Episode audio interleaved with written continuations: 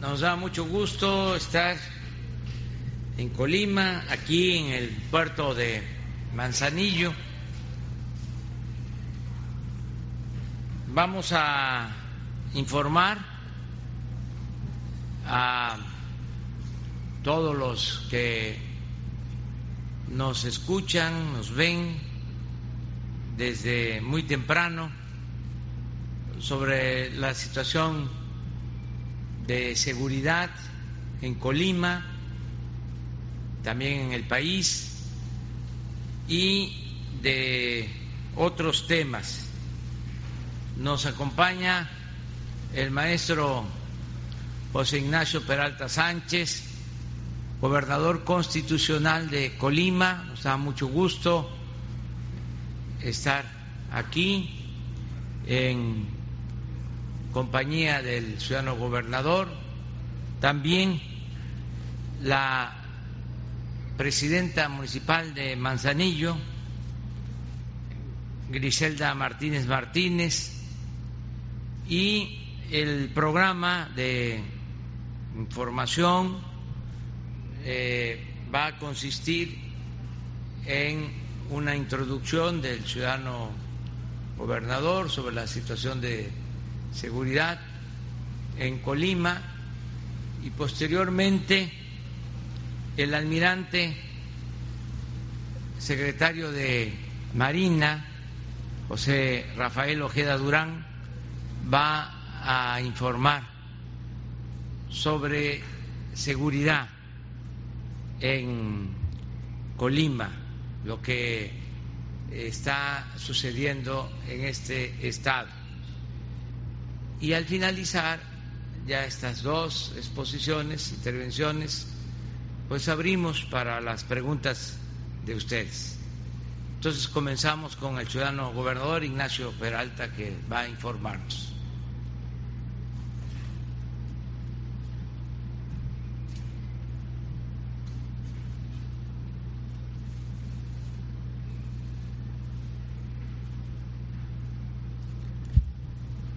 Muy buenos días, señor presidente de la República, señores funcionarios de los tres órdenes de gobierno, distinguidos titulares de las instituciones armadas y de seguridad del país.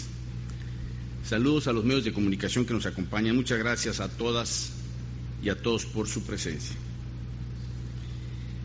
Bienvenido a Colima, señor presidente. Estamos en el puerto más importante de México y uno de los tres que mayor volumen de carga mueve en América Latina. Este es el puerto por el que cruzó el presidente Benito Juárez en su liderazgo itinerante, asumiendo la identidad de la República frente a las fuerzas invasoras del país. Es un puerto que es parte vital de la historia liberal de México es un símbolo de progreso y bienestar, generador de empleo para miles de familias. Es un motor de la economía regional y un soporte para el desarrollo nacional. Los colimenses nos sentimos orgullosos de nuestro puerto. Sin embargo, el puerto, que es una instalación estratégica federal, no solo genera progreso, también es, como usted lo ha señalado, un motivo constante de disputa por grupos de la delincuencia organizada para impulsar sus propias tentativas ilícitas. Eso se demuestra con los constantes aseguramientos de mercancías y sustancias ilegales. Por eso solicitamos su valioso respaldo. Aspiramos a que el puerto brinde beneficios para la entidad y el país y no riesgos para la seguridad de nuestra población. El puerto de Manzanillo es, además, uno de los símbolos históricos de nuestro esfuerzo federalista. Colima comparte tales definiciones esenciales. Somos una entidad que abrazó el federalismo como una forma de luchar contra la integración al centro del país, o por resistencia a quedar anulada como una simple provincia de las entidades que nos rodearon, las que aspiraron al control de nuestros recursos desde la colonia y muy avanzado el siglo XIX. Es propicia la ocasión para señalar que también soy un demócrata como usted, señor presidente. Poseo una profunda definición liberal, federalista y republicana que intento expresar en todas las políticas y decisiones en que participo. Quiero confirmarle, señor presidente, que encontrará en mí a un interlocutor respetuoso que intenta respaldar sus decisiones, pero que también defenderé mis puntos de vista, convicciones y perspectivas, considerando algo muy importante, que las coincidencias no implican jamás sometimiento y que las diferencias no significan ni pueden significar confrontación. El debate de las ideas como norma para la construcción de la República debe regirse por la tolerancia y no ser motivo de persecución. Estar conmigo o en mi contra atenta en contra del federalismo que cimentó a México desde la Constitución de 1824 con los ideales de Ramos Arispe, José María Luis Mora y Valentín Gómez Farías. Disentir nunca más debe confrontar. Mucha sangre se ha derramado en nuestro país para construir los cauces institucionales que permiten dirimir nuestras diferencias. Aquí en Colima respaldamos con entereza decisiones impulsadas por su gobierno, como el INSABI y la creación de la Guardia Nacional, entre otras. Pero también expresamos preocupación por temas complejos, como lo es la necesidad de respaldar a los gobiernos estatales y municipales que enfrentamos la dramática caída en los ingresos. Otro de los sólidos rasgos de solidaridad con el gobierno federal fue la decisión de impulsar acciones de control financiero, de austeridad en el gasto y de cuidado de los recursos. Nosotros vendimos el avión desde el inicio de mi administración y nos desplazamos, como usted, señor presidente, en vuelos comerciales. Otro tanto podemos decir de continuas decisiones difíciles, de ajuste en los ingresos, de creación de instituciones dedicadas al fomento del ahorro. En suma, de cambios estructurales que tendrán efectos positivos en el largo plazo, porque más que pensar en elecciones, debemos pensar en las próximas generaciones. Pero las dificultades siguen y nos hemos visto obligados a emprender nuevos esfuerzos financieros para cumplir obras clave como el C5I, la remodelación del edificio histórico del Palacio de Gobierno y el combate al COVID que crece en la entidad. Creemos necesario, señor presidente, cada vez más revisar el pacto fiscal por el factor de distribución. Colima en especial aporta mucho a la federación y a cambio recibimos muy poco. Además, las participaciones federales siguen descendiendo, lo cual, lo cual nos coloca en situaciones apremiantes al gobierno estatal y a los gobiernos municipales. Hoy, como ayer, sigue válido el juicio certero de don Jesús Reyes Heroles, pues muchos capítulos de nuestra historia pueden comprenderse desde la pugna de dos tendencias fundamentales. La tendencia centrípeta que intenta concentrar recursos y decisiones en el centro del país y la tendencia centrífuga que intenta consolidar las autonomías de las entidades periféricas apropiándose de sus recursos, posibilidades y de su propio destino. Entre ambas fuerzas aún prevalecientes, nos seguimos ubicando en el debate nacional y debemos seguir encontrando equilibrios que favorezcan a nuestras sociedades mediante la doctrina federal que aquí en México está asociada al pensamiento liberal. La agenda pública se concentra en tres crisis simultáneas, generalizadas y exógenas que requieren soluciones estructurales. Me refiero a la crisis sanitaria por la presencia del virus SARS-CoV-2, la crisis económica que se prevé de dimensiones apocalípticas y la crisis de seguridad que es producto de un deterioro en nuestros valores colectivos como mexicanos. Es por ello que se requiere altura de miras, anteponer el interés de la República y de los mexicanos por encima de cualquier interés de corto plazo y además una enorme inteligencia y capacidad para crear consensos. Con mis limitaciones presupuestales, estoy haciendo todo lo que esté a mi alcance para preservar el bienestar de los colimenses. Pero necesitamos de su apoyo, señor presidente, y doy el primer paso para sumarme a los esfuerzos que coordine usted desde el gobierno federal para enfrentar estas problemáticas. Señor presidente, recibirlo en Colima es motivo de alegría para muchos colimenses. Mucha gente quiere saludarlo, tomarse una foto o hacerle un planteamiento personal. Pero los colimenses también aspiramos a obras importantes y grandes proyectos. Queremos noticias de alguna obra de gran aliento que signifique un impulso decidido a nuestro progreso o bienestar social. Por eso solicitamos su respaldo, señor presidente. Colima desea vivir y proyectarse al porvenir, desea construir su presente y garantizar su viabilidad. Así interpreto su presencia entre nosotros. Hace unos días, un analista local me dijo que esta gira de trabajo tenía como propósito linchar en redes y espacios similares a los gobernadores, así como antes se buscó abuchearnos en eventos presidenciales. Yo, señor presidente, no creo en esas versiones.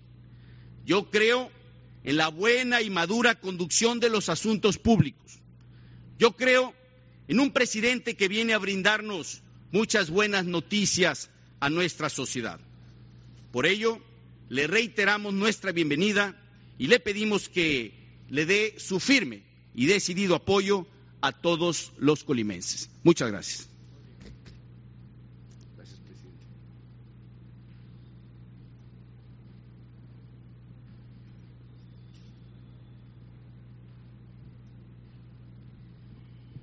Con permiso, señor presidente. Vamos a presentar ante ustedes eh, la situación de seguridad pública en el estado de Colima. Señor gobernador, señora presidenta municipal, compañeros de gabinete, la que sigue, por favor. Aquí podemos ver cuál es eh, la situación eh, del estado en el que tiene 10 municipios y aproximadamente 711.235 habitantes. Aquí está distribuido los 10 municipios con sus respectivos habitantes. La que sigue, por favor. En lo que se refiere a incidencia delictiva, podemos ver que hay tendencia a la baja en algunos, pero los que nos están provocando ciertas situaciones es lo que es violación y extorsión. La que sigue, por favor, narcomenudeo, como podemos ir viendo a través de los años, está tendiendo a la baja. La que sigue, por favor, homicidio doloso también está tendiendo a la baja, nada más que vamos a ver en las próximas diapositivas que por el número de habitantes, pues lógico es que tiene el primer lugar. La que sigue, por favor. Robo a casa habitación está también tendiendo a la baja. La que sigue, violación, aquí sí tenemos, eh, como les mencionaba anteriormente, tenemos la, la problemática de esta, que está tendiendo a la alta. La que sigue, por favor. Robo a transportistas también eh, se ha mantenido eh, estable. Hasta el día de hoy no tenemos ninguna denuncia de robo a transportistas. La que sigue, por favor robo a vehículos también está tendiendo a la baja y es una media nacional que está tendiendo a la baja el robo de vehículos. La que sigue, por favor. Extorsión. Extorsión también aquí es un tema que ya se le planteó al gobernador que está tendiendo a subir. La que sigue, secuestros, también tenemos que aquí en el estado va a la baja. La que sigue, en total de delitos de alto impacto o de impacto, podemos eh, tener como solución que van tendiendo a la baja. Adelante, por favor. En homicidio doloso por cada 100.000 habitantes, aquí es donde podemos ver que Colima está en la clasificación número uno con respecto a la media nacional de 39.46 y Colima se va hasta 137.23. La que sigue, por favor. Eh, los municipios con mayor, la que sigue, por favor. Los municipios Falta, a ver, la anterior, por favor, de municipios con mayor incidencia delictiva. Aquí lo podemos ver que los municipios del estado de Colima con mayor incidencia delictiva, desde luego que está como primer lugar Colima, segundo lugar Manzanillo y tercer lugar Villa de Álvarez. La que sigue, por favor, en lo que se refiere a seguridad pública, eh, pues sí, Colima tiene un déficit en cuanto a elementos tanto de policías estatales como de policías municipales. Es un tema que se le planteó al señor gobernador para que de una u otra manera a ver si se puede incrementar el número de policías. En lo que se requiere a las fuerzas de seguridad pública que hay en el Estado, Aquí podemos ver que la Secretaría de la Defensa Nacional tiene 1.575 elementos, de los cuales 735 están desplegados. Lo que se refiere a, la Secretaría de Marina, tenemos 2.197 elementos, de los cuales 330 están desplegados. De esa misma parte de los 1.197 hay 584 que corresponden a la Guardia Nacional, de los cuales 436 se encuentran desplegados. Aquí en Colima existe una coordinación estatal que está aquí en Manzanillo y regionales que también se encuentra una aquí en Manzanillo con 314 elementos y la otra se encuentra en Colima con 122 elementos. Aquí eh, se van a construir cuatro cuarteles por, lo pronto para la Guardia Nacional. Falta un quinto que está en Minatitlán, que estamos viendo la legalización del terreno para poder empezar a construir. Aquí se han construido siete bancos de bienestar, dos sucursales de Banjército, es lo que se está construyendo aquí para el apoyo a las Fuerzas Armadas. La que sigue, por favor, en cuanto a aseguramientos, estos son los todos los aseguramientos que se han llevado desde el 2019-2020 a la fecha. La que sigue, por favor. Los recursos que la Federación da al Estado, aquí lo podemos ver, en total del fondo este de aportación para la seguridad pública y del Fortaseg y del Fortamun es una inversión que se tiene del gobierno federal hacia el Estado, ya se lo platicó el señor gobernador y están haciendo lo debido para llevar a cabo esos eh, recursos e implementarlos. Se han comprado ah, este, vehículos para la policía, etcétera. se va reforzando el sistema de seguridad. La que sigue, por favor. Los, en los que se refiere a todos los programas de beneficios Aquí al Estado eh, han caído 1.623 millones de pesos repartidos en los diferentes, que es Sembrando Vida, que el Banco de Bienestar, becas para jóvenes escribiendo el futuro, etcétera. La que sigue, por favor.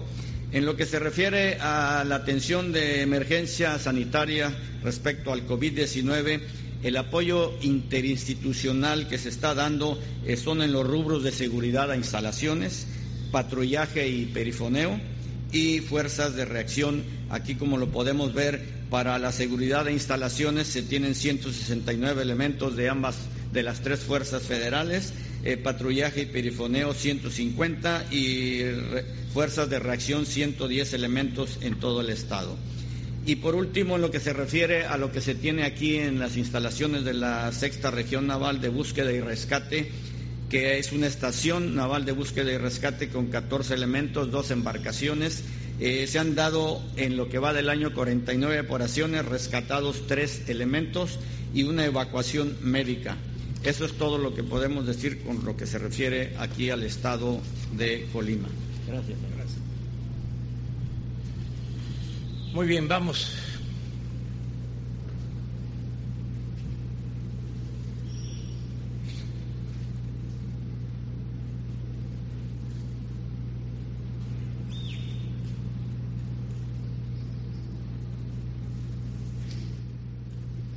Hola, presidente. Buenos días, Gaspar Vela de la Octava. En primer lugar, preguntarle hace unos instantes la Fiscalía General de la República acaba de informar que Emilio Lozoya fue trasladado a un hospital privado.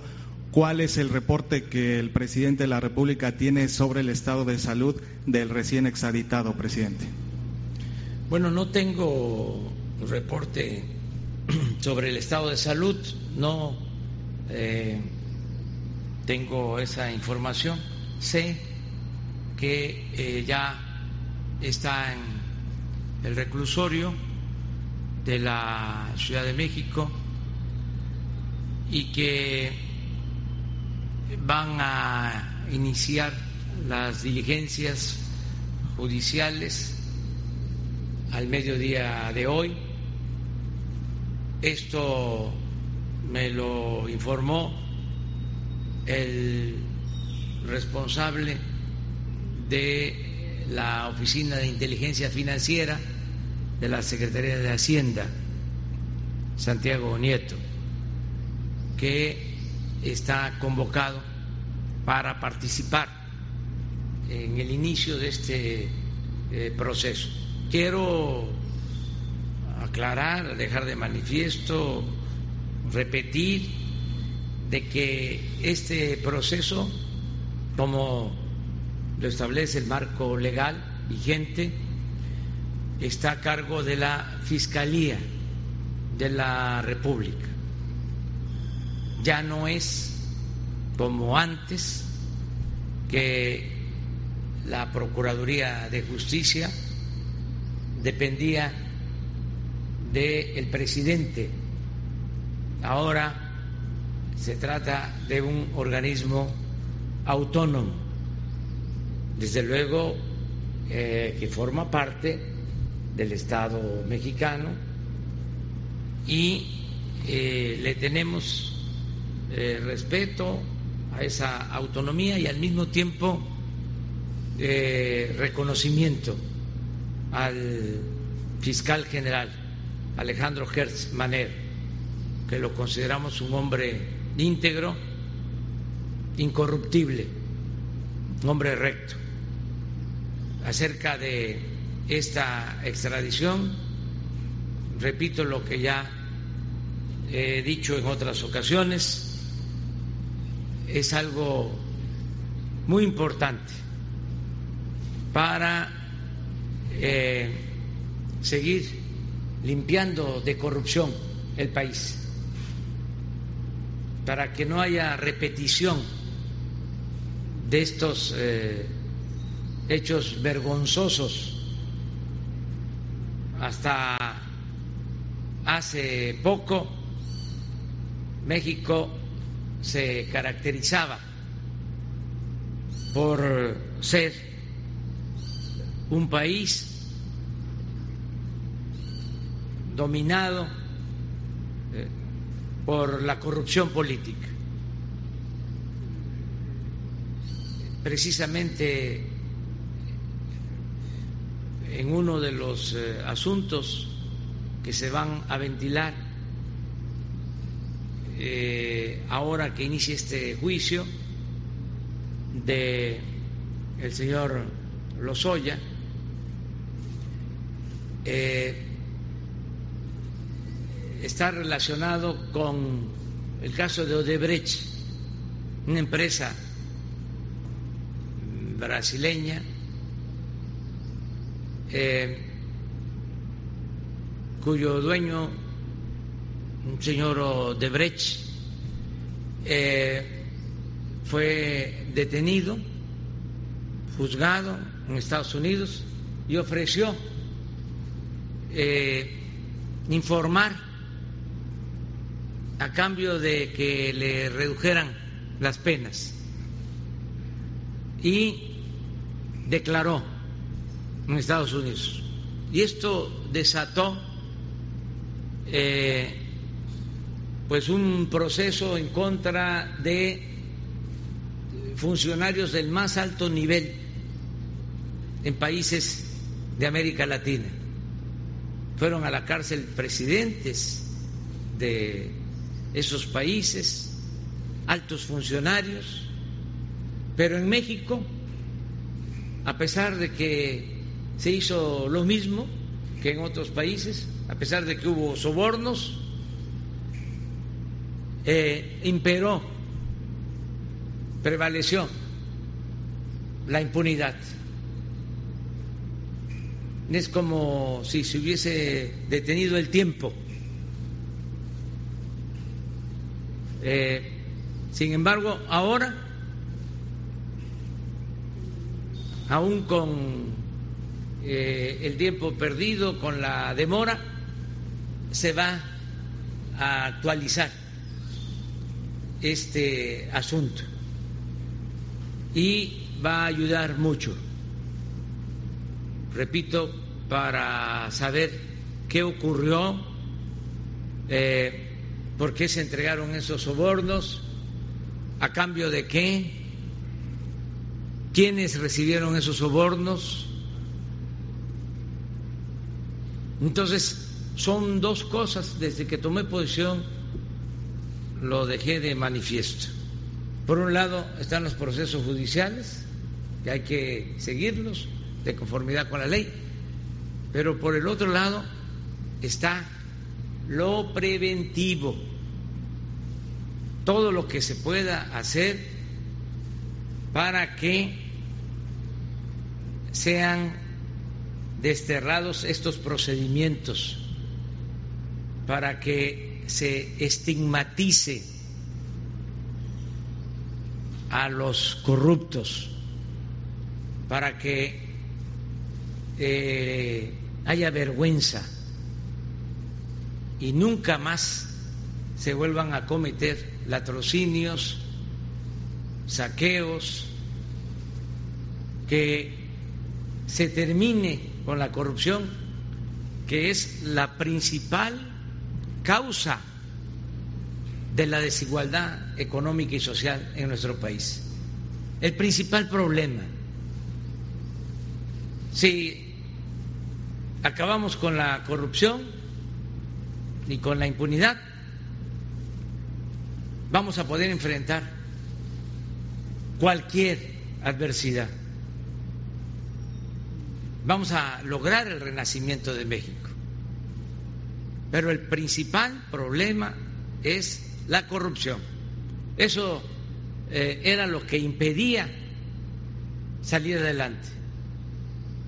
No habían eh, calamidades o pandemias como la del COVID-19, pero imperaba esa peste que dañaba mucho al país.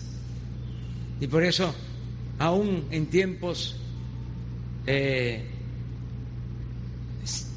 de eh, salud pública, en tiempos que no había pandemias, eh, se padecía de pobreza, de marginación, de abandono, por la corrupción que imperaba. Entonces, el juicio al señor Lozoya va a ayudar mucho eh, a que se aclaren estas cosas, se sepa qué sucedió y eh, se siga combatiendo la corrupción y la impunidad.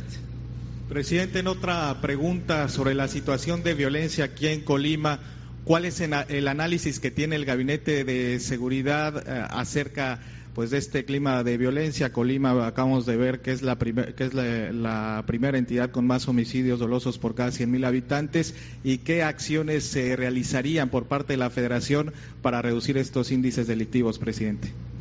Pues eh, tiene que ver con lo mismo. La corrupción el que autoridades eh, estén eh, involucradas en actos de corrupción, sobre todo en lo que tiene que ver con el manejo de este puerto de Manzanillo. que como lo mencionó el ciudadano gobernador es histórico, muy importante, pero al mismo tiempo por este puerto se introduce contrabando y eh, droga. Eh, ya, como debe de saberse, no solo son los plantíos de amapola, de marihuana, los que eh, predominan, ya no es como antes, ahora son los químicos que eh, entran por estos puertos, droga eh, de lo más destructiva que puede haber, de lo más dañina, que destruye a jóvenes. Por eso eh, hemos tomado la decisión, acabo de darlo a conocer al Gabinete de Seguridad, de que las aduanas terrestres y marítimas van a estar a cargo de elementos de la Secretaría de la Defensa y de la Secretaría de Marina.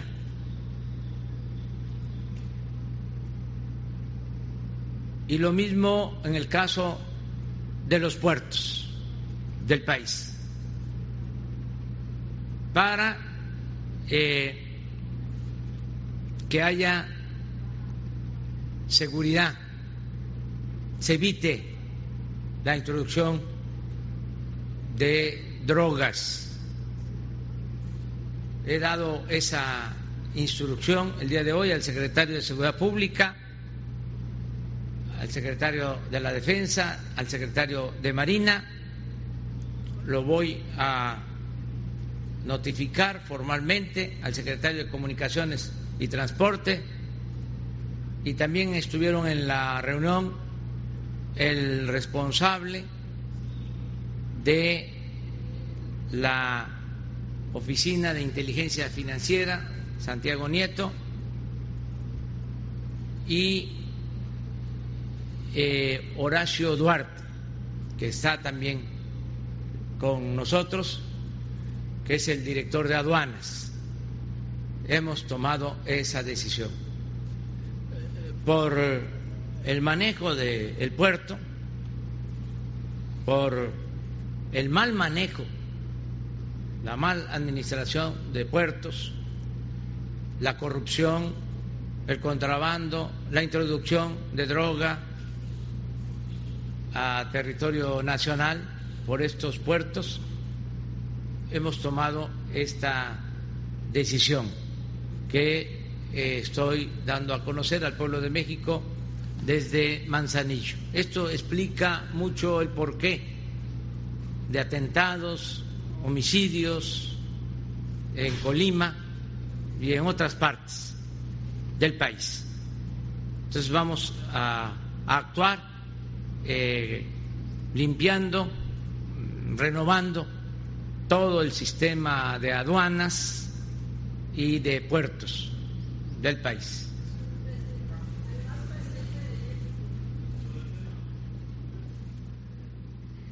Gracias. Presidente, eh, buenos días, Anareli Palomares de Azteca Noticias. Únicamente para aclarar y a ver si podemos ser lo más concretos posibles. ¿Se descarta entonces que el exdirector de Pemex esté o haya sido trasladado a un hospital en el transcurso de la madrugada? Porque así se informó hace unos minutos por parte de la Fiscalía y usted nos comparte que tiene información de que se encuentra en el reclusorio norte a donde fue ingresado. Entonces, si nos pueden aclarar esa parte. A ver. Por favor. A ver, por favor.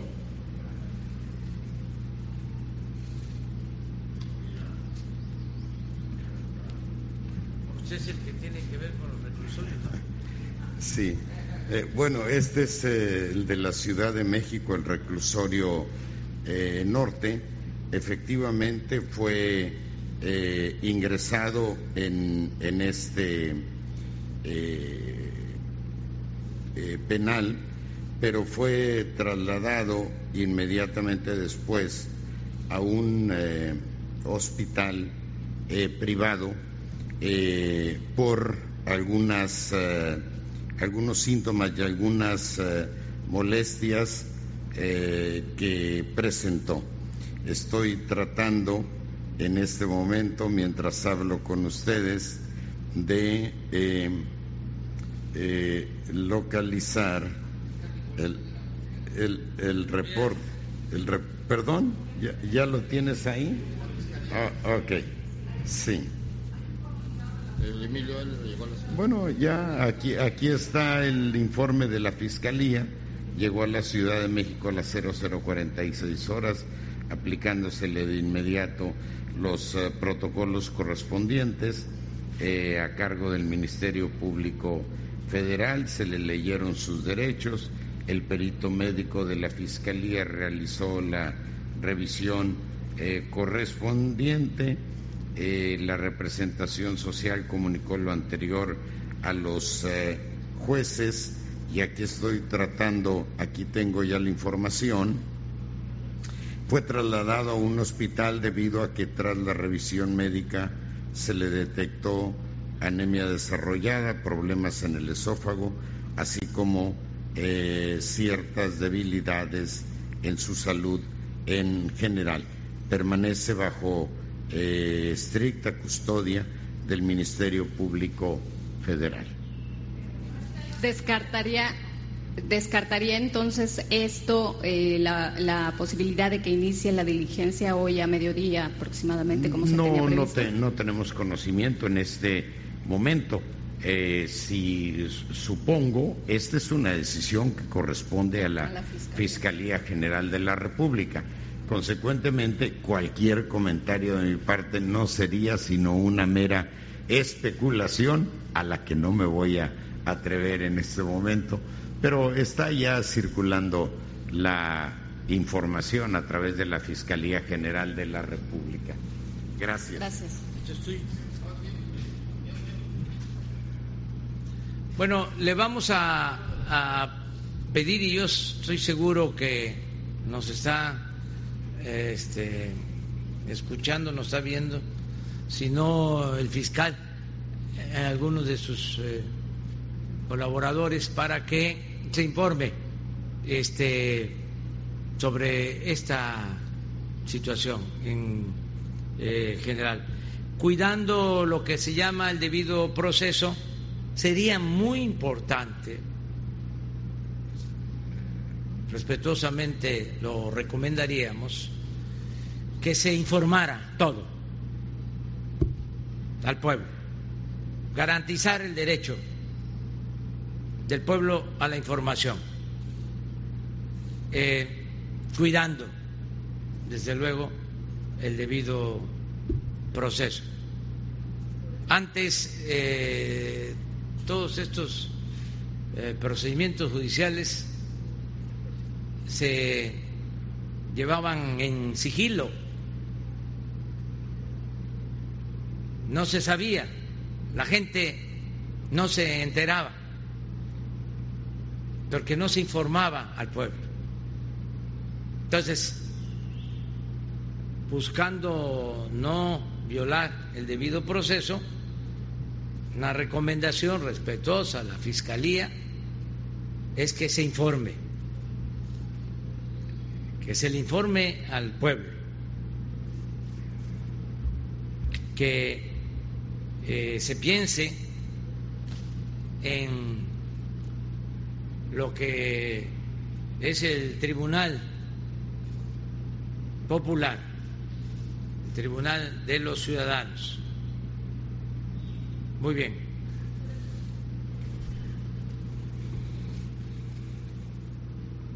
Buenos días, días, presidente.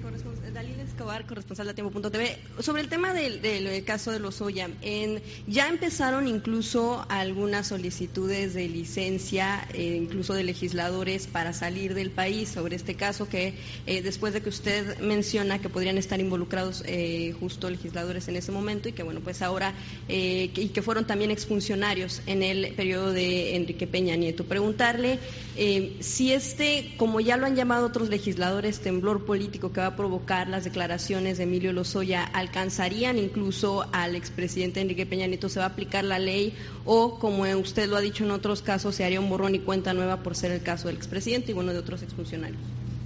Bueno, vamos a ver este, qué resulta.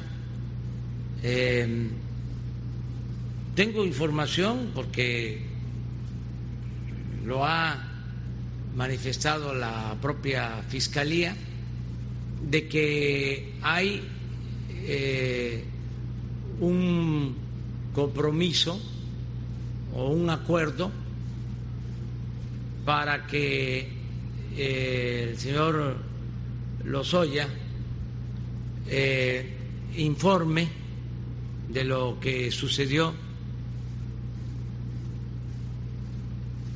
en una especie de testigo protegido, aunque aquí es otra la figura, no es como en el caso de Estados Unidos. Hablaba yo del señor Odebrecht, eh, él eh, declaró como testigo protegido en el caso de Estados Unidos. Aquí hay algo parecido se llama testigo colaborador. Testigo colaborador. Lo bueno es que estamos aquí con abogados que nos asesoran. Eh, creo que ese es el eh, compromiso que hizo la Fiscalía. Y a partir de lo que dé a conocer, se va a saber quiénes están implicados y hasta dónde llega. Eh, eso lo va a resolver la Fiscalía. Yo eh, solo sostengo, pero no soy absoluto, creo que lo primero es el mandato de los ciudadanos. El soberano es el pueblo, el que manda. Y también eh, el procedimiento legal establecido, el marco legal que nos rige. Yo políticamente, desde que tomé posesión de la presidencia, en mi discurso de toma de posición de la presidencia hablé de que para juzgar a los presidentes de la República, ahora expresidentes, se tenía que eh, llevar a cabo una consulta, que era mi planteamiento, para que los ciudadanos decidieran si eh, se juzgaban los eh, presidentes del periodo neoliberal. Esto es Salinas, Cedillo, Fox, Calderón y Peña Nieto. Ese eh, fue el planteamiento. Incluso he dicho que de llevarse a cabo esa consulta, que se puede aplicar cuando se reúne un número determinado de firmas, eh, yo eh, votaría en contra de que se juzgara a los expresidentes, lo he dicho porque eh, creo que no debemos de anclarnos en el pasado, que tenemos que pensar hacia adelante y iniciar una etapa nueva, como está sucediendo, Presidente, sin pero, permitir la corrupción. pero ¿por qué si el castigo a funcionarios de no muy alto nivel y por qué no castigar a expresidentes? Sobre todo porque usted, y se lo preguntaba porque usted ha mencionado siempre que eh, no hay nada que no sepa el presidente. Sobre todo también por la reforma el pueblo lo decide y también la autoridad competente, pues este eh, se deben de seguir juicios a expresidentes. Pero yo estoy dando a conocer mi opinión política, lo que considero conviene al país. En este caso no es solo el juzgar a eh, determinadas personas. Sí es importante el castigo, pero lo más importante en un país como el nuestro, en donde ha imperado la corrupción, lo más importante es eh, estigmatizarla, eh, quitarle mm, todo lo que tenía de normalidad la corrupción, porque se estaba volviendo costumbre, hábito, incluso eh, era eh, sinónimo de audacia, de habilidad, de triunfo, llegar a un cargo y enriquecerse y ni siquiera se perdía la respetabilidad. Entonces, yo estoy más a favor de la prevención, de que no se repita eso, de que eh, dé vergüenza, dé pena ser corrupto. Pero por vergüenza pues puede estar uno en No, la cárcel y, y también la cuestión legal. Pero fíjense que a mí me importa igual y a lo mejor más el que sean señalados los corruptos y el régimen de corrupción. ¿Qué fue el neoliberalismo en México? Sinónimo de corrupción, saqueo, privatización, es corrupción. Imagínense lo que hicieron, que convirtieron bienes del pueblo y de la nación, o mejor dicho, trasladaron bienes del pueblo y de la nación a particulares. Eso eh, es a todas luces un saqueo. Para que quede más claro, durante el periodo neoliberal eh, es eh, cuando más corrupción ha habido en el país, en toda la historia. Saquearon más a México en el periodo neoliberal en 36 años, del 83 al 2018, que en los tres siglos de dominación colonial.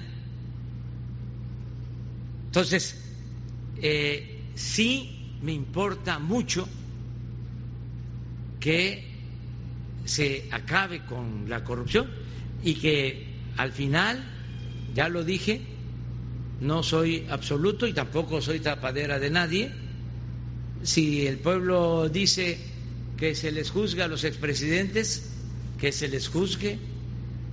Si la autoridad competente, en este caso la Fiscalía, eh, abre de investigación en contra de expresidente Calderón y en contra del expresidente Peña, adelante, pero sí quiero sostener mi punto de vista, lo que eh, hice público desde que tomé posesión del cargo. Creo que para eh, juzgar a un expresidente debe hacerse una consulta ciudadana. Presidente, gracias. En más temas de corrupción, bueno, pues hay una investigación de un eh, periodismo, de una organización de periodismo de investigación en la frontera norte que habla sobre el tema de las factureras. En administraciones incluso de ocho gobernadores y 28 alcaldes en la zona fronteriza entre 2014 y 2019, de acuerdo con esta investigación, facturaron al menos, eh, o bueno, más bien más de 2.600 millones de pesos con más de 500 empresas fantasma. Entre ellos, bueno, pues están los exgobernadores Egidio Torre, eh, de acuerdo con esta investigación, Marcos Alberto Covarrubias, eh, Rodrigo Medina eh, y Rubén Moreira también de Coahuila. Pues preguntarle, bueno, y quienes acumularon pues cientos de millones de pesos pagados a empresas fantasmas y que, bueno, además se documenta que en algunos casos se hereda este hecho a algunos gobernadores que están en actual gestión y se justificó con la prestación de servicios de, compra incluso hasta de croquetas para perro, compra de amortiguadores para vehículos, diseños para revistas, entre otros más. Preguntar si a partir de la revisión que está haciendo el Servicio de Administración Tributaria eh, se destapan otros delitos de los cuales el Gobierno federal pues estaría por supuesto teniendo conocimiento y que se inicia con la evasión de impuestos y se deriva en otros delitos, si se presentarían las demandas por parte del Gobierno federal para evitar, pues justo lo que usted mencionaba, el encubrimiento, y también saber qué información tiene usted al respecto de estos casos que lo menciona. Ya están presentadas denuncias en contra de factureras. Em, el SAT presentó y la Procuraduría eh, Fiscal denuncias a la Fiscalía General y también era una red de factureras. Esto empezó a predominar, empezó a manifestarse desde hace 10 años aproximadamente y cundió en todo el país lo de las facturas apócrifas falsas para eh, evadir impuestos. ¿Qué información tiene de los ex Tenemos toda la información. Eh, se calcula que había una defraudación fiscal anual del orden de 300 mil millones de pesos.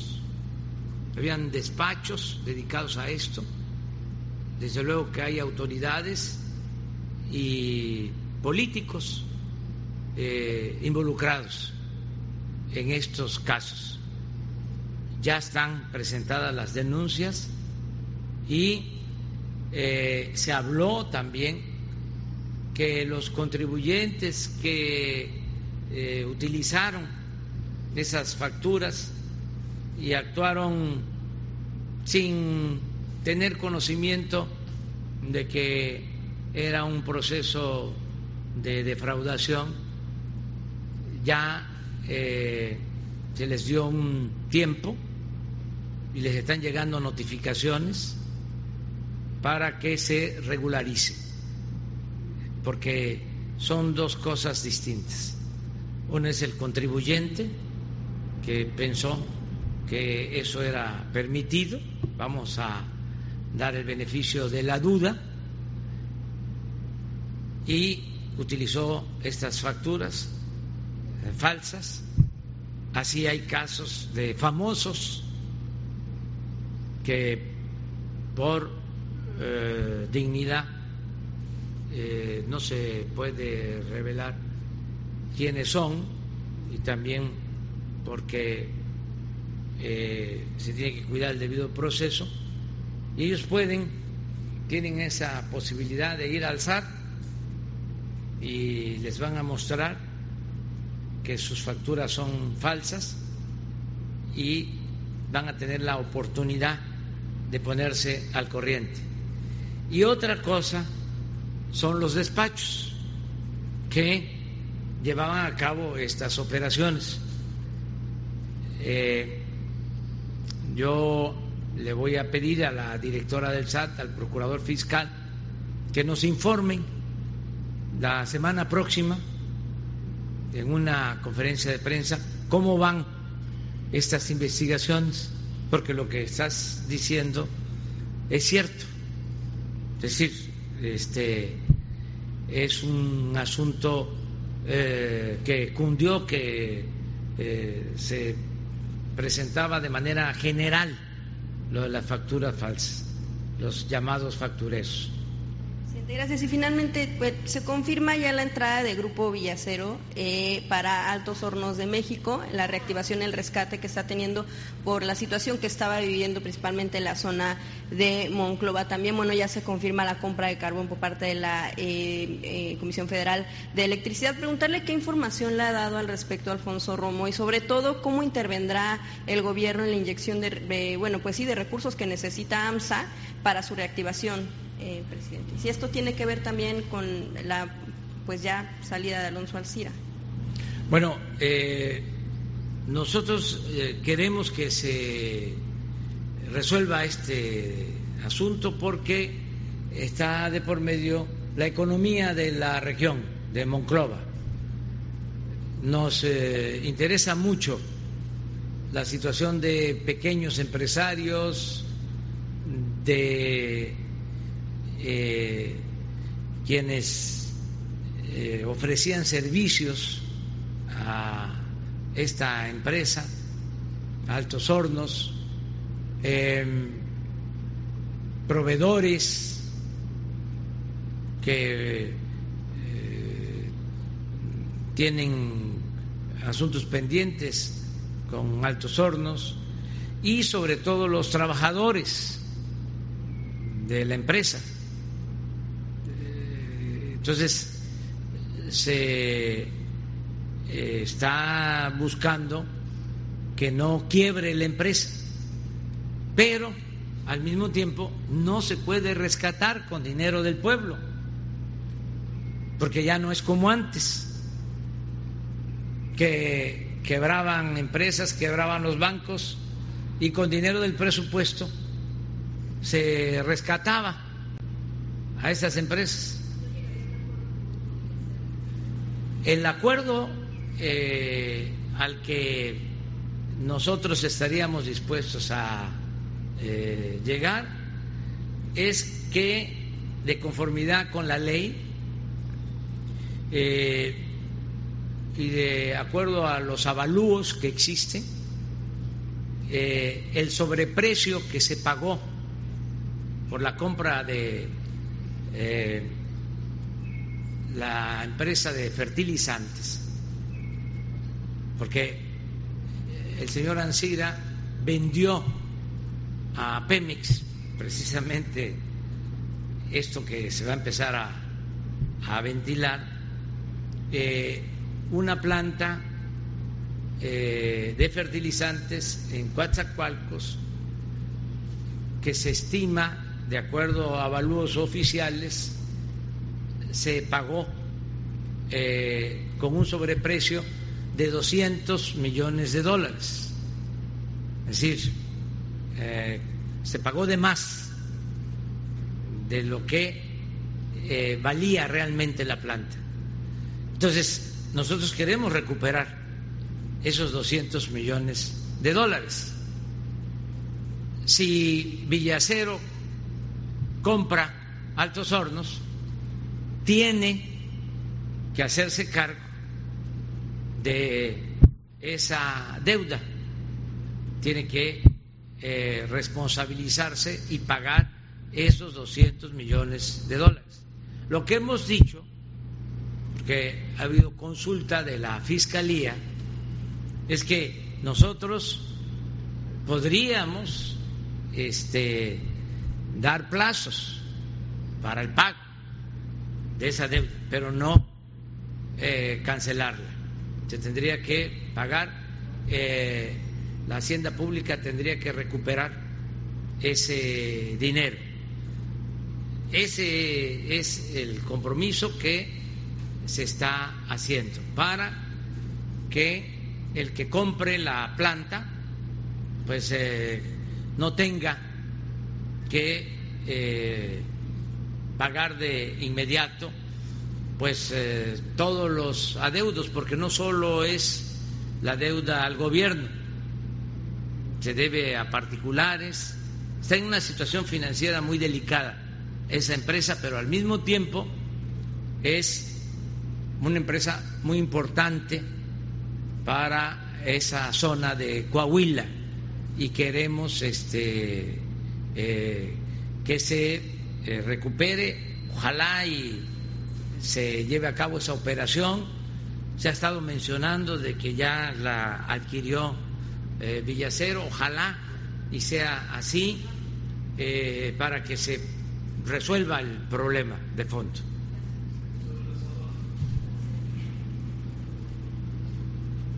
Gracias. Eh, si nos pudiera dar más detalle usted o el señor Horacio acerca de cómo se va a instrumentar este cambio que usted comenta acerca de la administración de las aduanas. Es puertos, aeropuertos, pasos fronterizos. ¿Qué va a suceder con el personal que ya está trabajando ahí? Siempre ha habido denuncias de que ha habido eh, corrupción por parte de gente que trabaja en estos, eh, en estos puertos de ingreso al país. ¿Hay investigaciones contra cuántos? Se espera que se recaude más también por eh, o, que simplemente ya no ingresen mercancías eh, de manera irregular al país. Entiendo que son varios beneficios, pero si nos pudiera dar un poquito más de detalle acerca de esto. Y la otra, señor presidente, eh, hay un llamado a que haya aportaciones voluntarias por parte de funcionarios del gabinete, de subdirectores, entiendo, hasta usted. usted estaría, entiendo, aportando un 25% más digo, un, un 25% de salario. Eh, ¿Hacia qué va dirigido todo esto?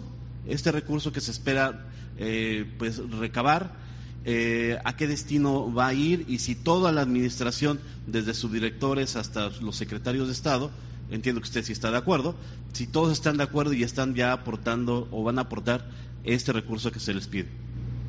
Bueno, este, sobre lo primero y sería eh, interesante que el director de aduanas, Horacio Duarte, explicara cómo entendió la instrucción de la mañana. Este, yo les eh, adelanto que han habido cambios eh, siempre en las aduanas, pero se mantienen las mismas estructuras o hay cambios en lo administrativo, pero no eh, se apoya en seguridad. Para que se entienda mejor, lo que va a iniciar es eh, la intervención en aduanas y en puertos integral es la administración y la vigilancia. Es algo parecido a lo que hicimos con las instalaciones de Pemex para combatir el huachicol. Recuerden de que en la torre de Pemex el piso 3 estaba dedicado supuestamente a detectar las tomas clandestinas. Y había un sistema de monitoreo muy sofisticado y sabían eh, cuándo perdía presión un ducto y estaban robando, pero sonaba la alarma y sonaba y sonaba y nadie hacía nada, porque había un contubernio.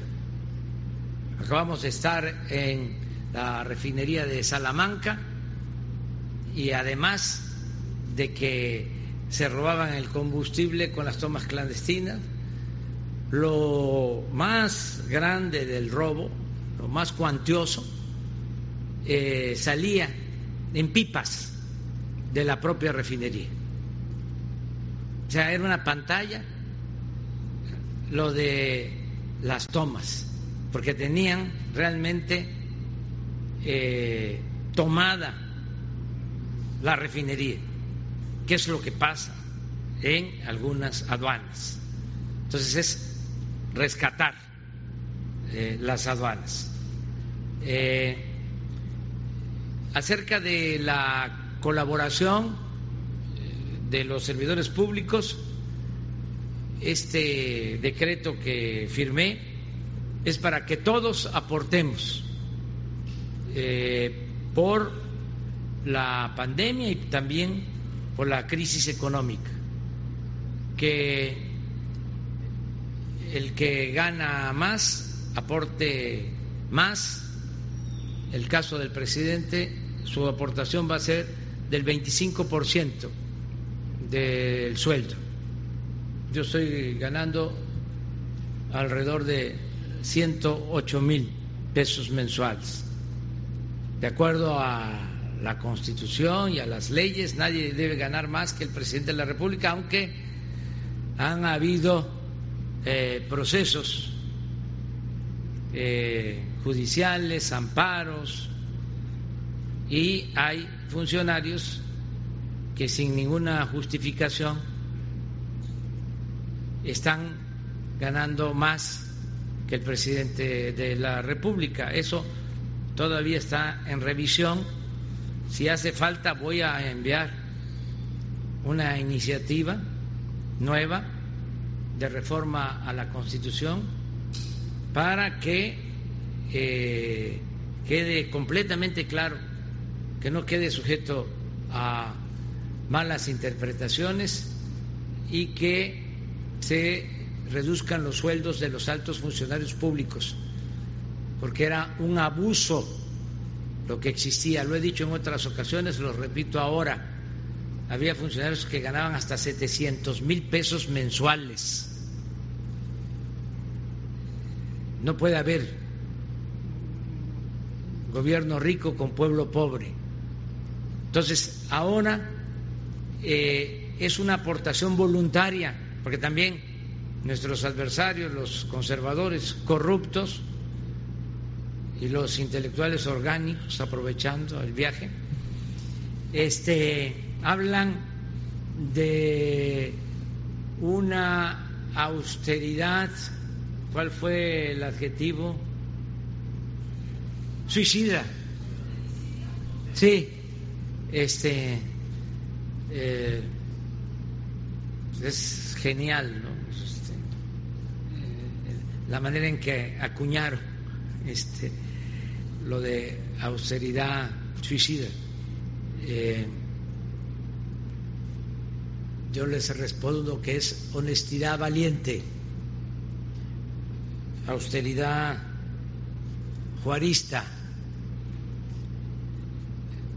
Entonces, para que no haya eh, la crítica de que eh, es imposición, es autoritarismo, se plantea que sea voluntario, que cada servidor público lo aporte. ¿Para qué se va a utilizar este dinero? Para salud para seguir eh, mejorando los servicios de salud, también para los eh, adversarios, los intelectuales eh, orgánicos que vivían al amparo del poder público y que quieren que regrese la corrupción, porque ellos eran bien tratados, vivían colmados de atenciones y de privilegios.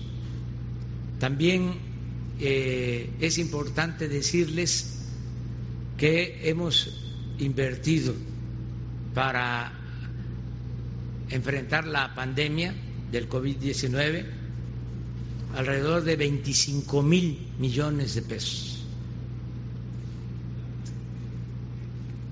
que sepan que en cuatro meses se contrataron más de 50 mil trabajadores de la salud, médicos, enfermeras, que sepan que se equiparon los hospitales y que lo más importante es que ningún enfermo de COVID en México se ha quedado sin atención.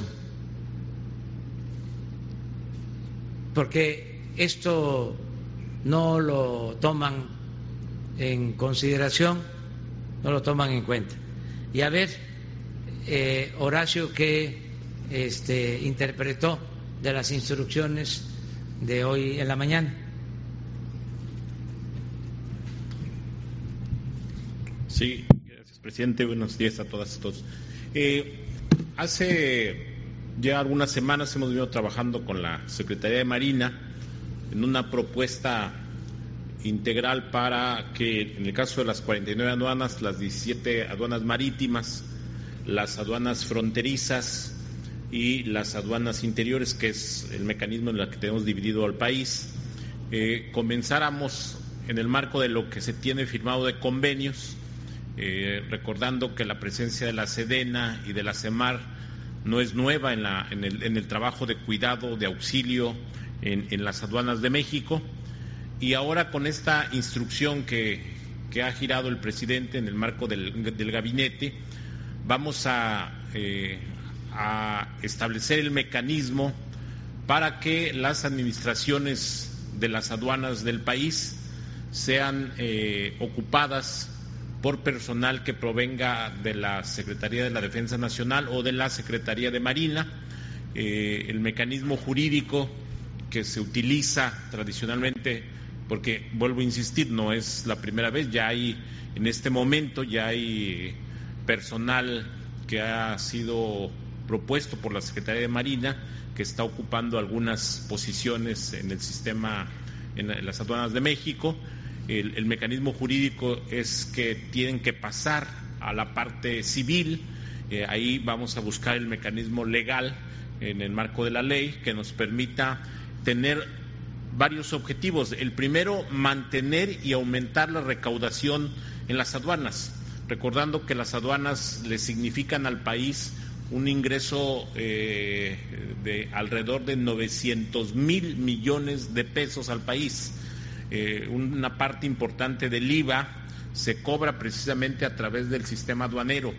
Por lo tanto, lo que hemos planteado siempre es que no se rompa ese esquema fundamental que es garantizar el ingreso a las arcas públicas por, el mecanismo de las aduanas. Segundo, eh, garantizar la seguridad nacional, sobre todo en los aeropuertos, las fronterizas y evidentemente las marítimas, eh, ejemplo el caso de Manzanillo, porque en el caso de los de la seguridad nacional, pues todos sabemos los tres elementos que constituyen el trabajo que es evitar el ingreso de drogas, evitar el ingreso de armas eh, y también recientemente hemos estado haciendo acciones para evitar el ingreso de, eh, de moneda extranjera, sobre todo que suponemos es producto de actividades ilícitas. Eh, en ese marco tenemos que garantizar la segunda función de las aduanas, que es garantizar la seguridad nacional por los ingresos. En, ese, sentido, y el tercer elemento eh, es eh, el combate al contrabando, ya sea el contrabando técnico, que es el mecanismo en donde eh, cuando entran las mercancías entran subvaluadas, se reporta un, un valor menor y por lo tanto hay una afectación nuevamente a las finanzas, y el contrabando bronco, que es el ingreso simple y llanamente de mercancías que no pagan un solo impuesto, que entran al mercado negro. Eh, sobre todo esto lo detectamos mucho en, las aduanas eh, del norte del país, eh, como ejemplo la de Nuevo Laredo. En el caso de combustibles tenemos un punto muy crítico en, en Matamoros y en Reynosa, donde tenemos detectado el ingreso de combustible eh, de los Estados Unidos que entra prácticamente eh, sin eh, ningún mecanismo de coordinación. Entonces, esas son las acciones que vamos a, cuidar. Ahora con esta instrucción buscamos que la presencia de las aduanas se garanticen esas tres funciones fundamentales para el Estado mexicano con personal que habrá de ser propuesto por la Secretaría de la Defensa Nacional y por la Secretaría de Marina eh, y bajo la coordinación, bajo la, el mando que eh, estamos ejerciendo desde la Administración General de Aduanas del Sistema de Administración Tributaria y creemos que esto va a ayudar insisto, a aumentar la recaudación y a combatir las prácticas ilícitas que se están dando en este momento. Paralelo a ello, hemos ya iniciado la revisión del tema de la corrupción. En este momento ya hemos eh, removido algunos administradores de aduanas. Eh, en, los últimos, en los últimos días se han removido ya algunos.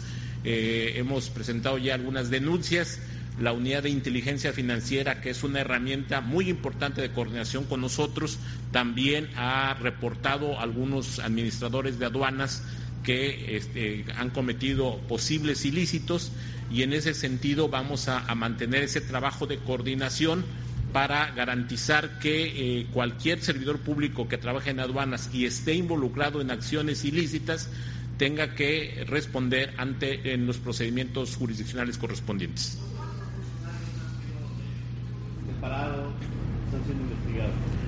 Eh, tenemos investigados en coordinación con la Unidad de Inteligencia Financiera 6 en este momento.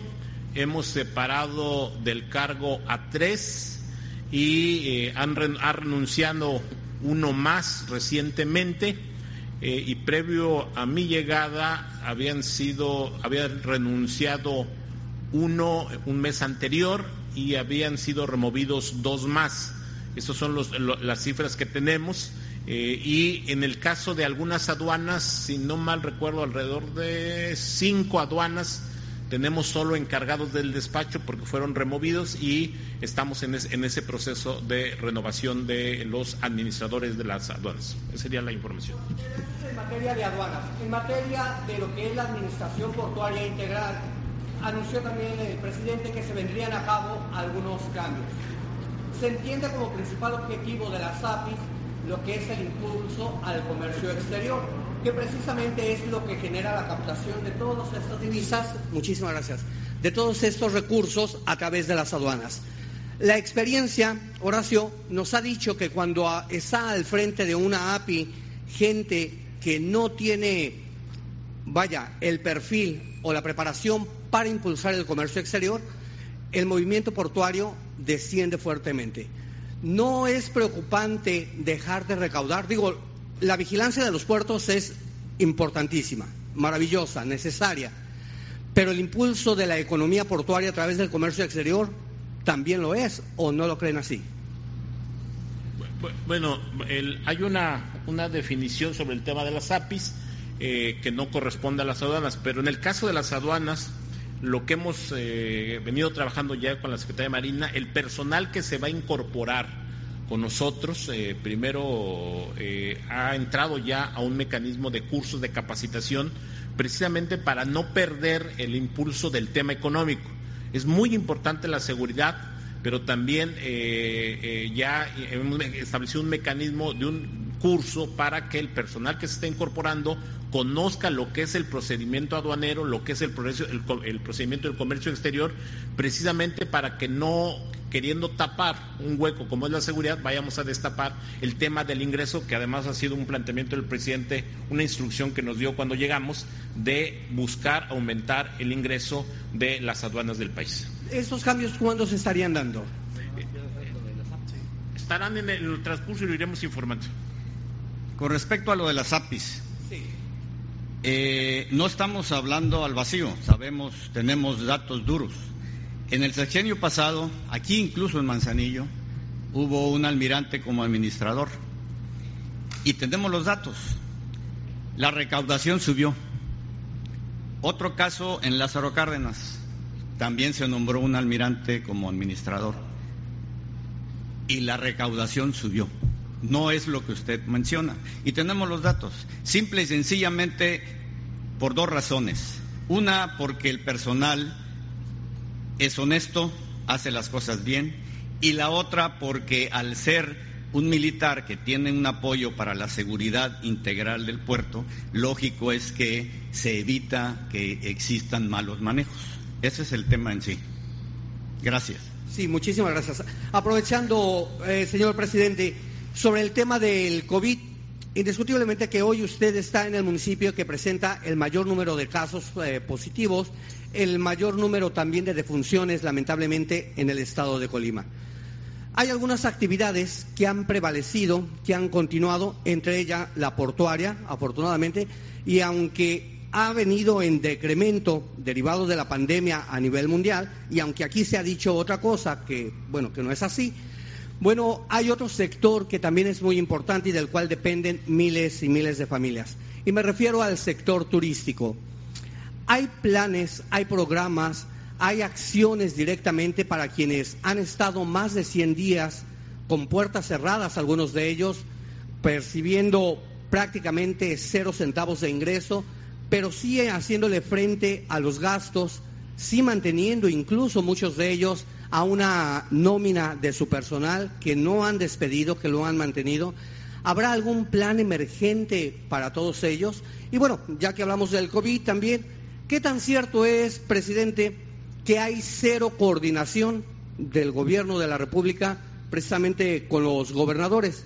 Digo, porque así nos lo informó el gobernador en un video que nos transmitió un mensaje al pueblo de Colima el domingo pasado, para ser exactos, y en donde decía que hay nula coordinación.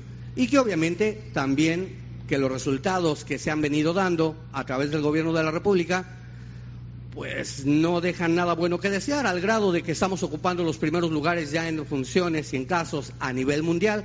Incluso vaticinaba que el mismo domingo rebasábamos a Italia. Entonces, pues, ¿qué nos puede usted comentar, sobre todo al sector hotelero? Mire, este, quiero primero eh, detenerme también en el caso de la administración de los puertos, para que quede lo más claro posible. Los puertos y en especial las aduanas, desde hace mucho tiempo, eh, son eh, enclaves de corrupción. Recuerden aquella anécdota del que jugaba dominó con don Adolfo Ruiz Cortines, que era su amigo, y que una vez por semana jugaban, dominó, y lo encampanaron, lo sonsacaron, para que le pidiera al presidente que le diera un cargo.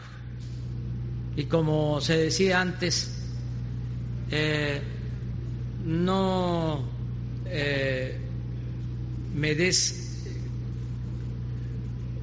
ponme donde hay, no me des un cargo, ponme donde hay. Entonces, eh, ahí jugando, ¿no? Este, el dominó, le pidió a su amigo que le diera un cargo. Y le dijo, don Adolfo, ¿y cuál cargo? Pues una aduana. Entonces, don Adolfo, que era un buen presidente, un hombre honesto, le dijo, pues está bien, velo con el secretario de Hacienda, porque él es el que ve este asunto.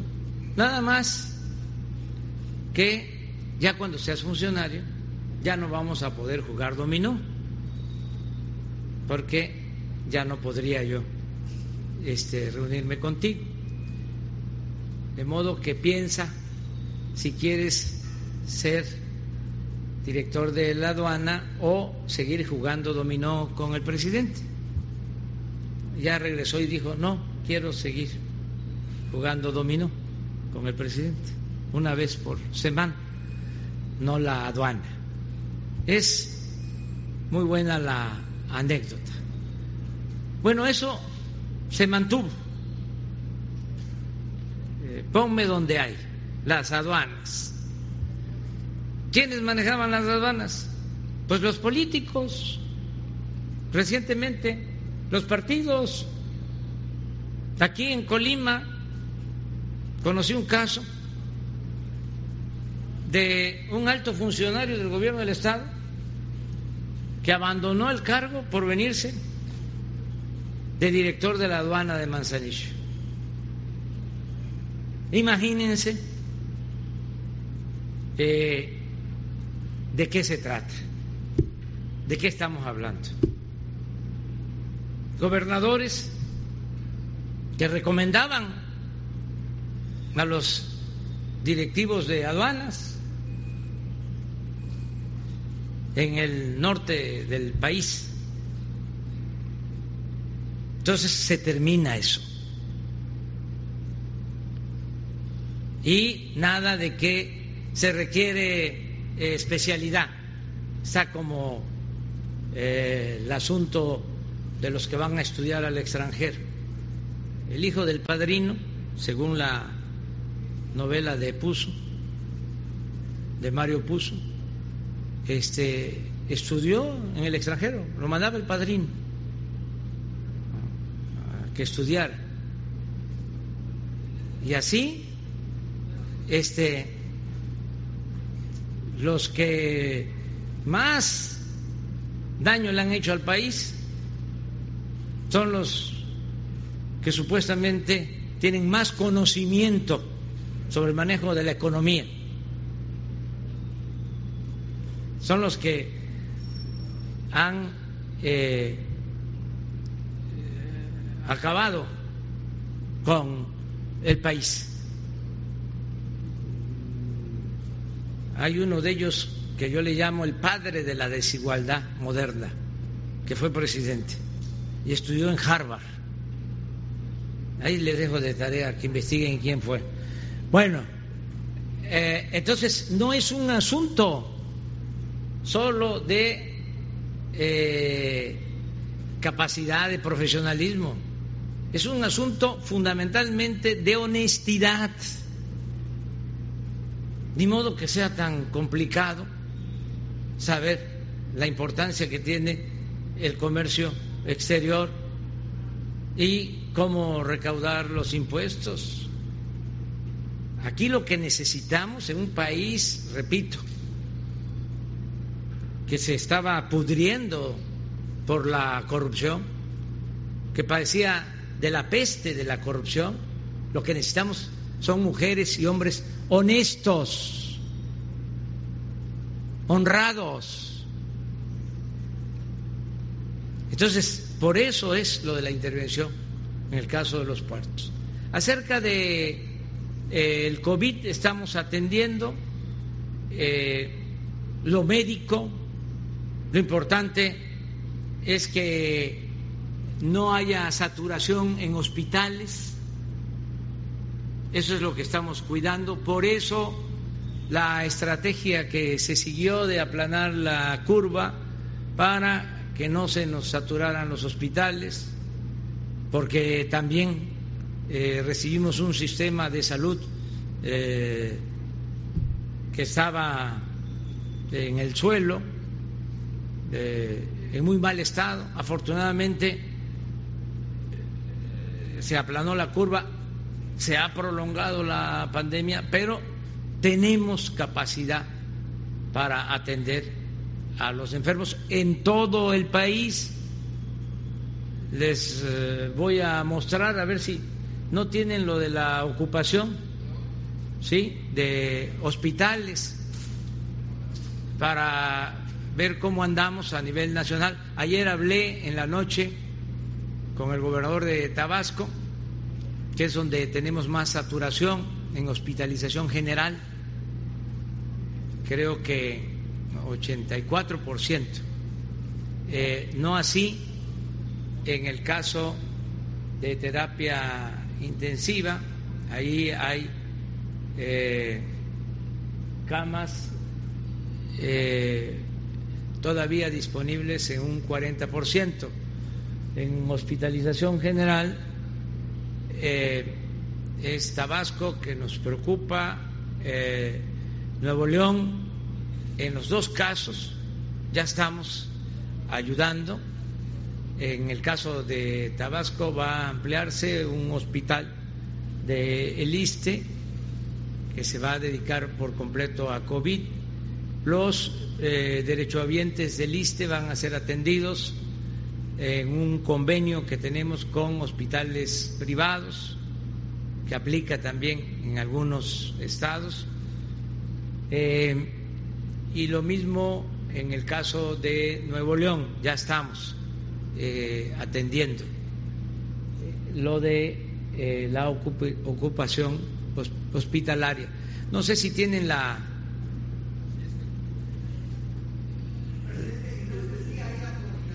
Sí, eh, el gobernador tiene reunión creo que los martes o todos los jueves este, con las autoridades eh, federales. Ahora, ahorita le damos la palabra al gobernador. Sí, miren, esto es. A ver, ayúdenme aquí, a ver dónde está Colima.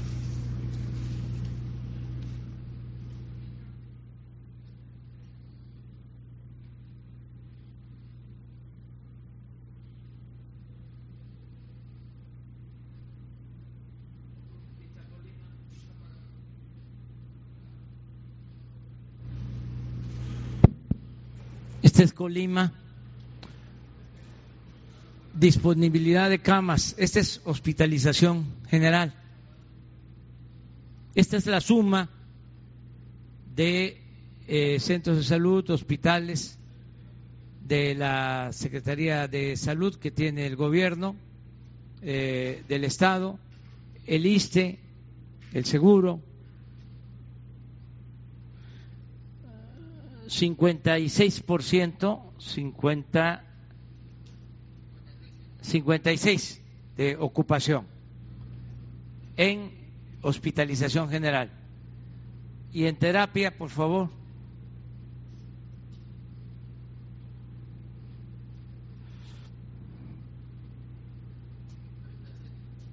Treinta y siete. Esto es lo que estamos cuidando.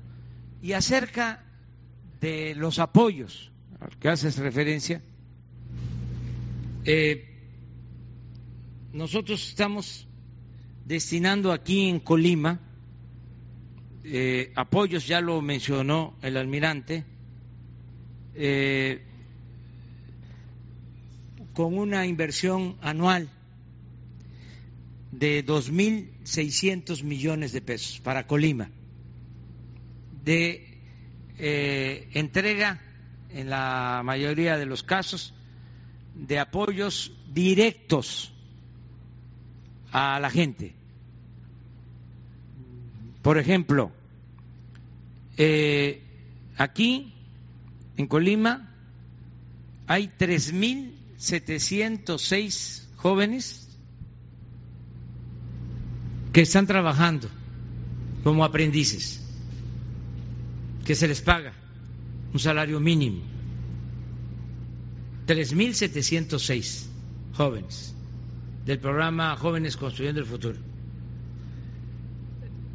Hay 1.637 jóvenes que estudian en el nivel universitario, 1.637 que tienen una beca mensual de 2.400 pesos aquí en Colima.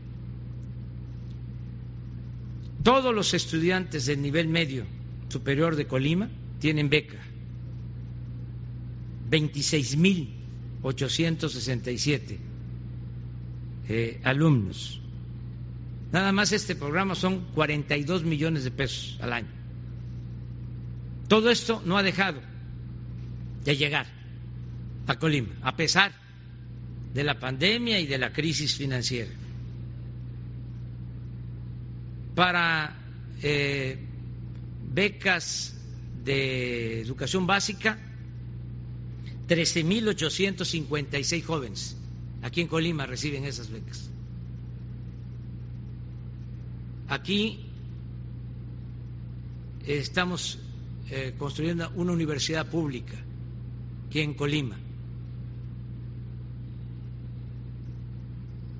en Armería Aquí 101 escuelas ya tienen su presupuesto de mantenimiento. 101 escuelas.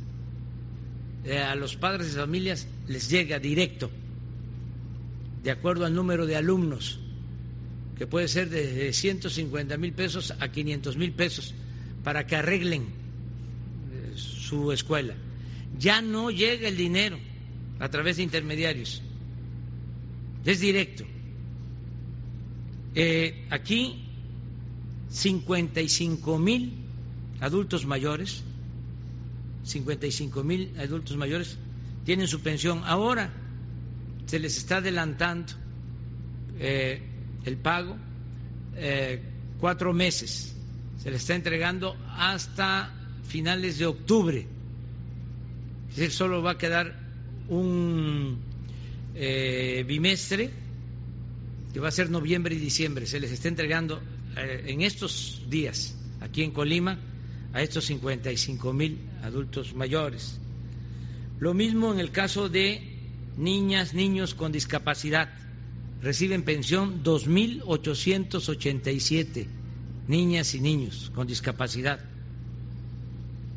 Eh, de estancias infantiles, también su apoyo a 2021, niñas y niños. En el caso del campo, están recibiendo apoyo 3.644 productores, ejidatarios y pequeños eh, propietarios. Esto es lo que se entrega de manera directa. Aquí lo mencionó el almirante. Vamos a tener bancos del bienestar, ya se están construyendo. Vamos a contar con 14 sucursales del Banco del Bienestar para que estos apoyos les lleguen de manera directa a la gente que no tenga que trasladarse a lugares distantes a buscar sus apoyos. Eh, solo en créditos, en lo que tiene que ver con la pandemia, cuatro meses, aquí en el caso de Colima, más de diez mil créditos a pequeños empresarios. Esto es comerciantes, eh, dueños de pequeños hoteles, eh, dueños de talleres, eh, artesanos. Se está tomando en cuenta en este programa a meseros, a camareras, a taxistas. Aquí se está contemplando una inversión solo en créditos de 280 millones de pesos para Colima. Ya de este en el caso de, de los créditos eh, ya se han entregado hasta hoy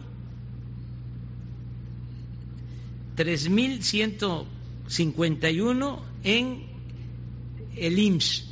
Acuérdense ustedes de que hay pequeñas empresas que eh, tienen a sus trabajadores inscritos en el seguro. Para que no los despidieran, porque muchos empresarios han actuado con eh, solidaridad y a pesar de que llevan más de tres meses cerrados o con ingresos muy bajos, no corrieron a sus trabajadores. Entonces, a esos pequeños empresarios se les están entregando estos créditos de 25 mil pesos a cada eh, pequeña empresa, a pagar en casi cuatro años. Se dan tres meses de gracia y empiezan a pagar al cuarto mes alrededor de 800 pesos mensuales la tasa de interés es la del Banco de México, es la más baja que este, existe en el país. Para estas empresas que tienen trabajadores en el seguro, en el caso de Colima, ya se entregaron a 3.151 empresas. Eh, esto significa 78 millones de pesos. Y en otro crédito que se llama La Palabra, se han entregado 7.339, también a pequeños empresarios del sector formal y del sector informal. Aquí son 183 millones de pesos. Entonces, en general, les decía, son alrededor de 250, 260 millones de pesos en pequeños créditos, en beneficio de eh, alrededor de 11 mil eh, pequeñas empresas en Colima. Me llevo tiempo para informar porque esto a lo mejor no se sabe y este eh, es interesante que se conozca. Aquí en Colima empezó el programa Sembrando Vida. Cinco mil campesinos ya están recibiendo apoyo. Cinco mil campesinos que reciben un jornal de cinco mil pesos mensuales, efectivos cuatro mil quinientos, dejan quinientos de ahorro, eh, pero es para cultivar sus propias parcelas. O sea, se les está ayudando para que planten árboles frutales y maderables. Este programa va a mantenerse durante todo el sexenio. Eh, este apoyo a cinco mil eh, este, productores. Y así, eh, con otras obras de infraestructura, la inversión del gobierno federal en Colima es de 2.615 millones de pesos. Entonces, sí estamos apoyando. También eh, le están llegando al gobernador las participaciones federales, lo que por derecho le corresponde al Estado, de manera puntual.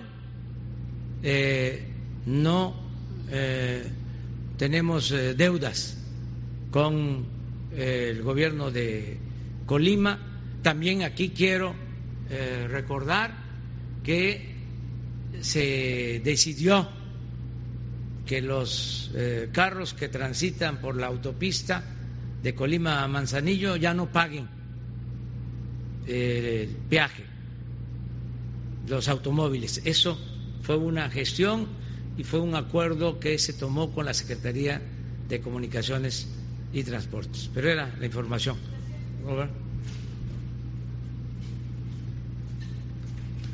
Gracias, presidente.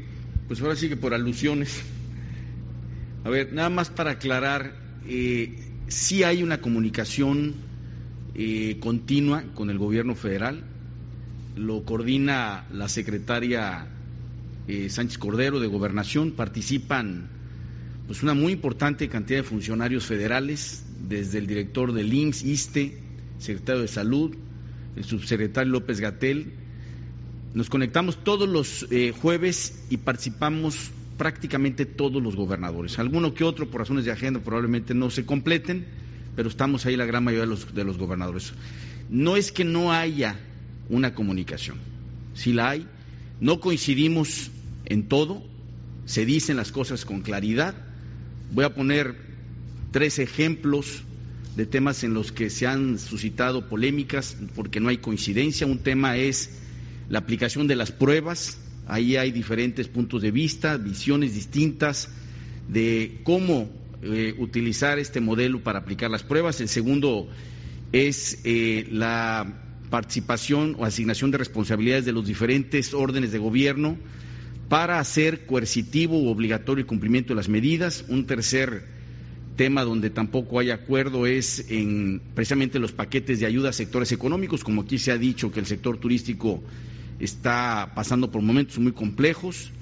El uso de cubrebocas es otro tema que ha causado también polémica y diferencias. Entonces, no es que no haya comunicación, sí la hay, la hay continua, es fluida, pero en algunos temas no coincidimos y se dicen las cosas con toda claridad en esas reuniones, son virtuales, duran tres, cuatro horas, son reuniones largas y quería aclarar ese punto. El segundo punto que quiero aclarar es que ha habido mucha generosidad de diversos entes, sectores en esta pandemia. Nosotros hemos recibido, por ejemplo, del sector privado, donaciones muy generosas incluso de dotaciones alimentarias, porque no queremos que por estar la gente en su casa padezca hambre, debemos evitar una crisis alimentaria. Pero también hemos recibido generosas donaciones de ventiladores, de camas, de equipo eh, médico, etcétera, ¿no? De manera específica, lo quiero reconocer porque además lo he dicho públicamente, está publicado en mis redes y diversos medios de comunicación han dado cuenta de estas declaraciones.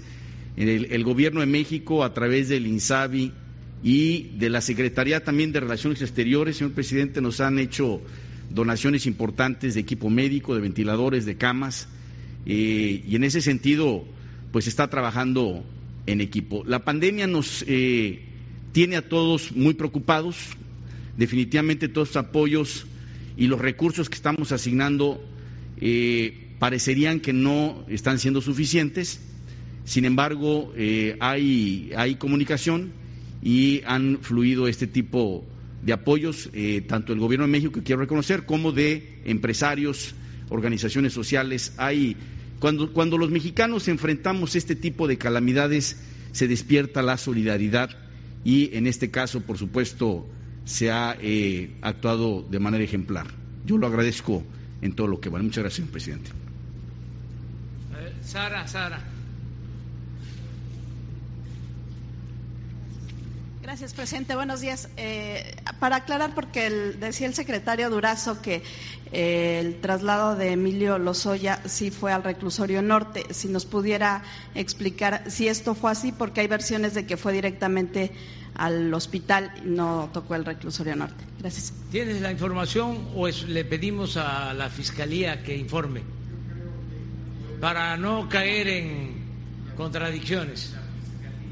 Sí, mejor vamos a pedirle eh, respetuosamente a la Fiscalía que informe, porque esto tiene que ver con eh, la eh, puesta en práctica del procedimiento de una institución autónoma. Pero hay coordinación. Sin este, mentirles, Llevo cinco meses que no hablo con el fiscal, ni por teléfono. Esto eh, lo digo porque ya ven los eh, eh, escritores y periodistas eh, hablan de autoritarismo, ¿no? Yo estoy en todos lados. Todo lo que pasa tiene que ver conmigo. Este, me echan la culpa de todo. Pues esta es la prueba de que esto ya cambió.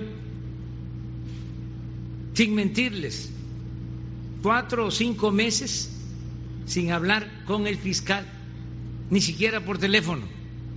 Creo que la última vez que nos vimos fue cuando nos reunimos con el presidente de la Corte para decidir eh, actuar de manera conjunta, respetando las autonomías, en eh, la búsqueda de los jóvenes de Ayotzinapa, que tomamos el acuerdo conjunto de eh, atender este caso como un asunto de Estado, por razón de Estado, y nos pusimos eh, de acuerdo. Entonces, por eso, ahora sí que ofrecemos disculpa, este, porque no nos informa, el fiscal no tiene por qué hacer, es una eh, institución independiente, autónoma y así con su autonomía, ¿qué le dice que el hecho de que Emilio Lozoya haya llegado y no haya pisado la cárcel, se haya ido directo a un hospital privado, que sí estaría muy mal de, salud? Hay que ver este, por qué razón, hay que ver eh, este, qué informa la Fiscalía, para no especular, para no caer en conjeturas. Yo le tengo confianza, eso sí, al fiscal a Alejandro Gelmaner.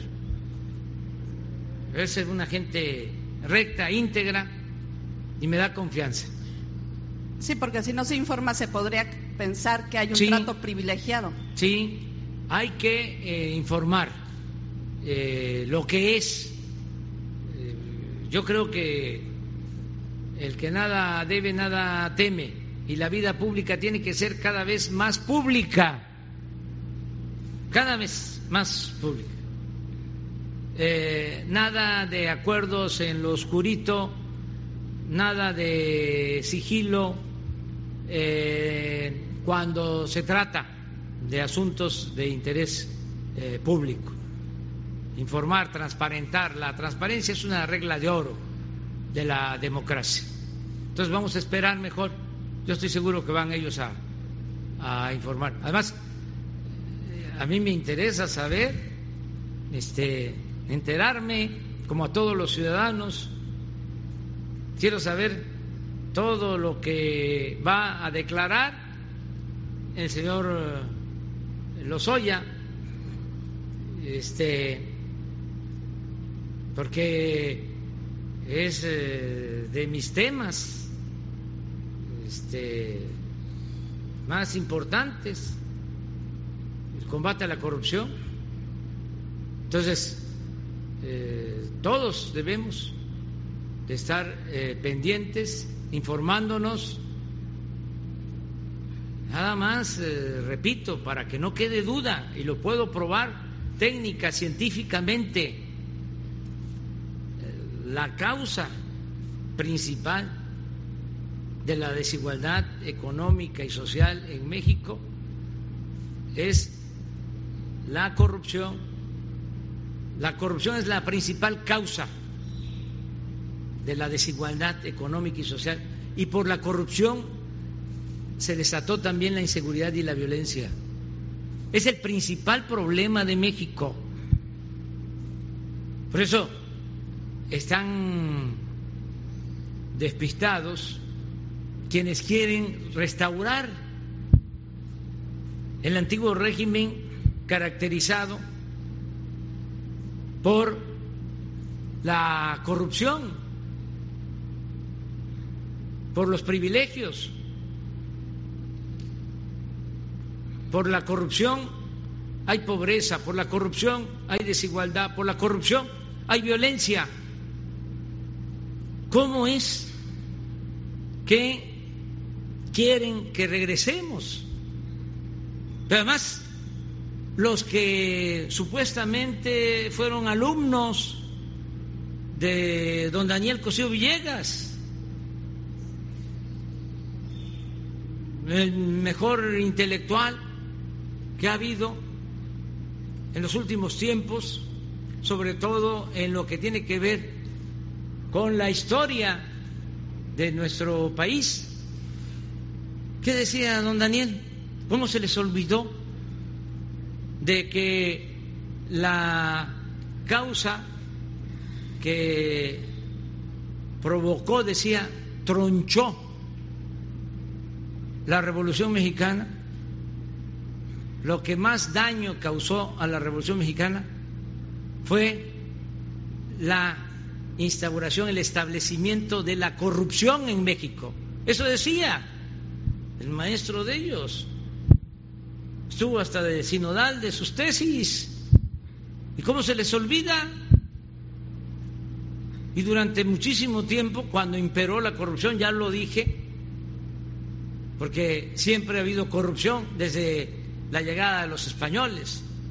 El mismo Bernal Díaz del Castillo, en la historia de la Nueva España, relata de que cuando se reparte el tesoro de Moctezuma, Cortés se queda con la mayor parte